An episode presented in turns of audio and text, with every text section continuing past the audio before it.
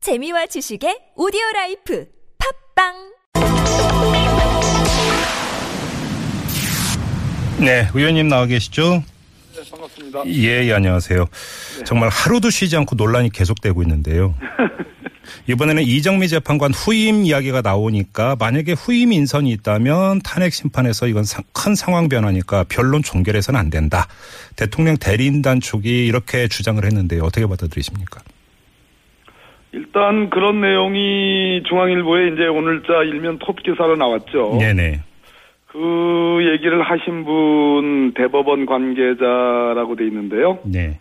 매우 적절하지 않을 뿐더러 마치 그 우리 옛말에 오얏나무 밑에서 그 갓근 고쳐 쓰지 말라는 말이 있는데 네네. 대법원에서 그런 얘기가 나오자마자 아닌 뭐 기다렸다는 듯이 새누리당 아, 자유한국당이죠. 네. 예, 인사들이 또 대통령 측 대리인들이 그 13일 이전 지금 탄핵 결정 선고가 있을 예정인데 그 연기하라고 지금 돼 있거든요. 네. 이렇게 얘기했거든요. 마치 이렇게 되면 아, 우리나라 최고 법원인 대법원이 자락을 까준 깔아준 듯한 음흠. 그런 오해를 받기 때문에 매우 부적절했다. 잠깐만요, 의원님. 그러면 대법원 관계자의 이런 후임 지명 계획 발언 자체가 부적절하다 이렇게 보시는 거군요. 맞습니다. 아, 지금까지 공식적인 어떤 언급도 없었습니다. 그 예. 음. 이유는 제가 알기로는 이것이 굉장히 대통령 탄핵 문제가 굉장히 중요한 문제가 됐고 네. 당초 자유한국당이 에, 대통령 탄핵에 대해서 국민들께 무릎 꿇고 사죄하는 분위기에서 네. 탄핵 사유가 없다 이런 쪽으로 지금 입장을 바꾸는 바람에 음. 에, 이게 이제 정쟁처럼 지금 가고 있는 거거든요. 예. 그런 상황에서 그런 말이 나오게 되면 멍석을 펴주는 거랑 비슷하죠. 그러면 잠깐만요. 그러면 대법원 관계자 이런 그 발언이 어떤 의도를 갖고 일부러 한 발언이다 이렇게 보시는 겁니까? 저는 오해받을 게 딱 십상이다 이런 말씀을 드리는 겁니다. 네. 의도를 갖고는 하지는 않았을 겁니다. 네. 뭐 대법원장한테는 지명권이 있긴 있지요. 네네. 그러나 지금 13일 불과 며칠 안 남겨놨지 않습니까? 예, 예. 그 27일이 지금 변론 종결일인데 뭐 보름 상관이거든요. 음. 네. 그럼 오늘 또 추가 해명을 대법원의 추가 저기 브리핑을 보면 변론 종결일 이후에는 하겠다라는 그런 취지인 것 같은데 네. 불과 뭐 보름 상관인데 이정미 재판관의 퇴임 이후에 3월 13일 이후에 해도 되는 거거든요. 네. 지금 모두 헌재는 3월 13일 전 대통령 탄핵 결정문 작성 문제로 모든 모든 인력이 다 여기 동원돼 있고 다른 헌법재판이 있지 않습니다. 예, 예. 큰 차이가 없는데 아, 다른 헌법 재판이 일체 없습니까, 지금? 지금 전혀 이- 전혀 진행되고 있지 않습니다. 네. 근데 아무튼 대법원 이야기는 최종 변론일이 27일이니까 이 날을 지나서 그 지명을 할 수 있는 것 아니냐 이런 그 어찌 보면 원론적인 이야기 아닌가라는 그 주장도 있을 수 진행을 할 있거든요. 수는 있는데 왜 지금까지는 잠자코 계시다가 음, 통상적으로 지명을 하게 되면 황 저기 대법원장이 국회에 인사청문 요청을 하고 그렇죠. 뭐 여러 절차를 밟는데 한 달 걸립니다. 네. 최종 임명까지요. 음. 근데 일단 황교안 대행이 이런 임명 권한이 있느냐는 것조차도 상당히 의문인데 네. 이게 간단하지 않은 문제인데 왜 지금까지는 잠자코 있다가 딱 별, 변론 종결이 27일로 딱 못을 박- 박은 이후에 음, 왜 이게 느닷없이 나옵니까? 아, 제가 그래요? 친정 법원이지만 이건 예. 비판받아 마땅합니다. 아무튼 그 참고로 지금 이정미 재판관 같은 경우는 대법원장 추천 몫이니까 만약 그 후임 같은 경우도 대법원장에서 이제 추천 권한이 있는 거죠. 있죠. 네. 네, 네, 알겠습니다. 아무튼 그 대통령 대리인단 쪽에서는 바로 이 발언을 가지고 종결을 하면 안 된다, 변론 종결을 하면 안 된다 이렇게 주장을 했는데 그건 어떻게 받아들이세요? 아니 뭐 그분들이야 거의 지금 뭐 이성을 잃은 상태 아니겠습니까?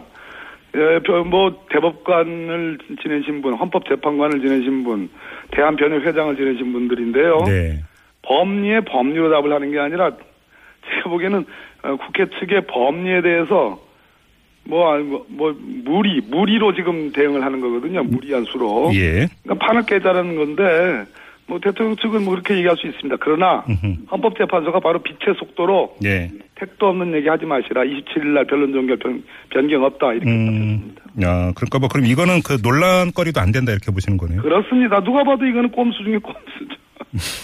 그래요. 하나만 더 여쭤보겠습니다. 근데 대리인단 쪽에서는 지금 재판관이 박한철 소장이 퇴임을 했기 때문에 8명의 재판관으로 지금 변론이 진행이 되고 있는데 이 8인 체제가 탄핵 심판 결론을 내는 것이 심각한 문제다. 또 이렇게도 주장을 하잖아요. 그거 다 옛날에 했던 주장들인데요. 네. 그렇지 않습니다. 다수 의견은 전혀 그렇게 생각하지 않고 있고 네. 어, 지금 아홉 분의 박한철 소장 계실 때 충분한 심리가 됐었고 네네. 어, 여덟 분의 이제 재판관으로 충분히 심증이 다 형성됐고 음흠. 더욱 중요한 것은 이 재판을 끌므로써 탄핵 심판이 끌므로써 나라가 두 동강 나게 생겼습니다. 두 동강이 아니네요.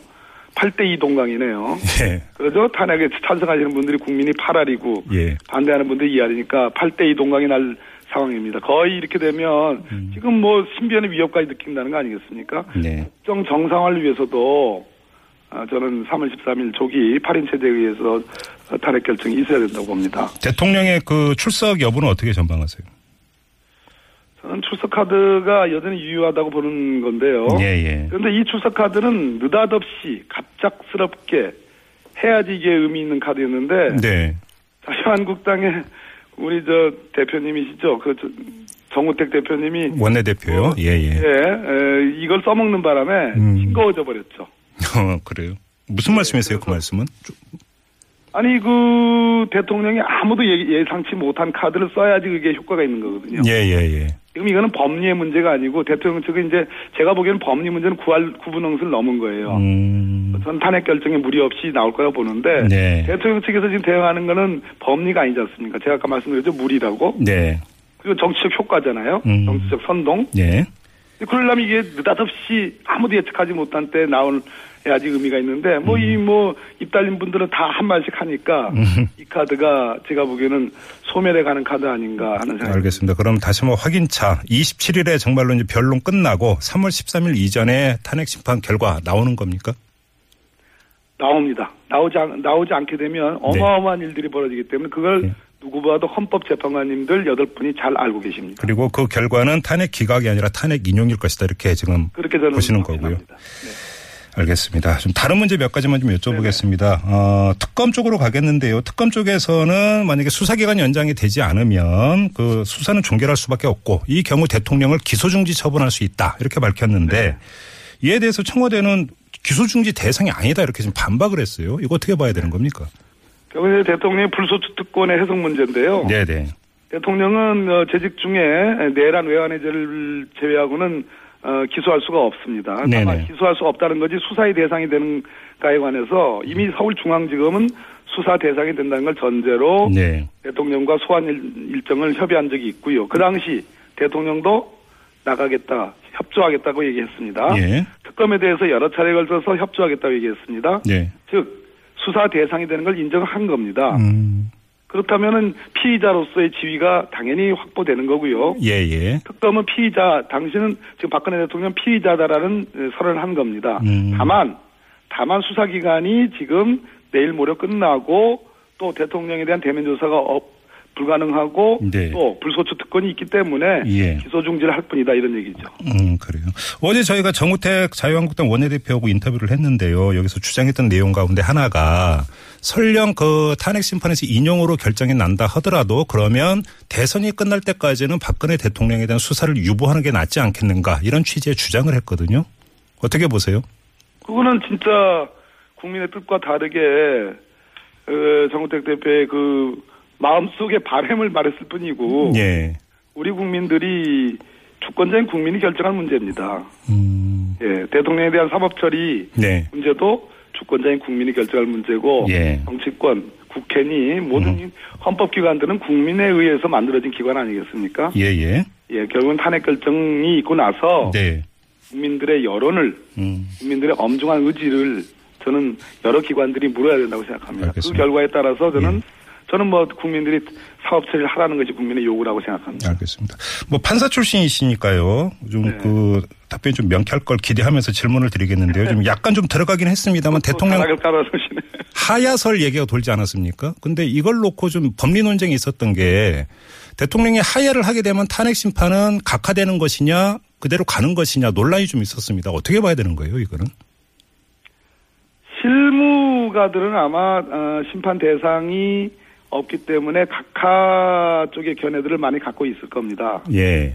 근데 이번 탄핵 심판은 특수성이 있습니다. 우리나라에서 어, 제대로 된 탄핵 심판으로는 첫 번째 케이스고요. 그렇죠. 예. 그리고 그 국정농단의 폭과 넓이가 워낙 넓 크기 때문에 네. 국정을 정상화하는 차원에서의 탄핵 심판입니다. 대통령에 대한 파면 절차죠. 네. 즉 헌법을 수호하고 국정을 정상화해야 되는 문제이기 때문에 네네. 만약에 하야를 선언한다 하더라도 음.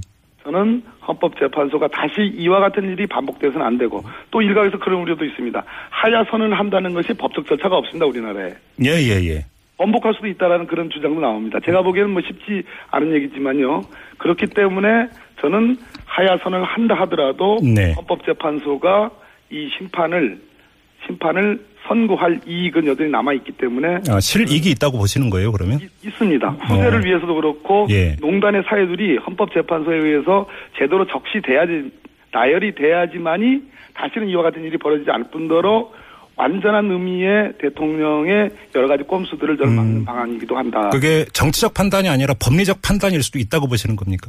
그렇습니다. 아, 그래요? 헌법 소원 사건에서 예, 예. 어, 헌재가 왕왕 소위 청구 이익이라는 측면에서 이와 유사한 뭐 탄핵 심판의 예는 아니지만요. 네네. 이러한 어, 어, 심판 청구의 이익과 유- 으로 유추해낼 수 있는 그러한 결정들이 있었습니다. 알겠습니다. 자, 말씀 여기까지 듣죠. 고맙습니다, 의원님. 네, 감사합니다. 네, 지금까지 국회 탄핵소추위원단 일원이죠. 더불어민주당의 박범계 의원이었고요.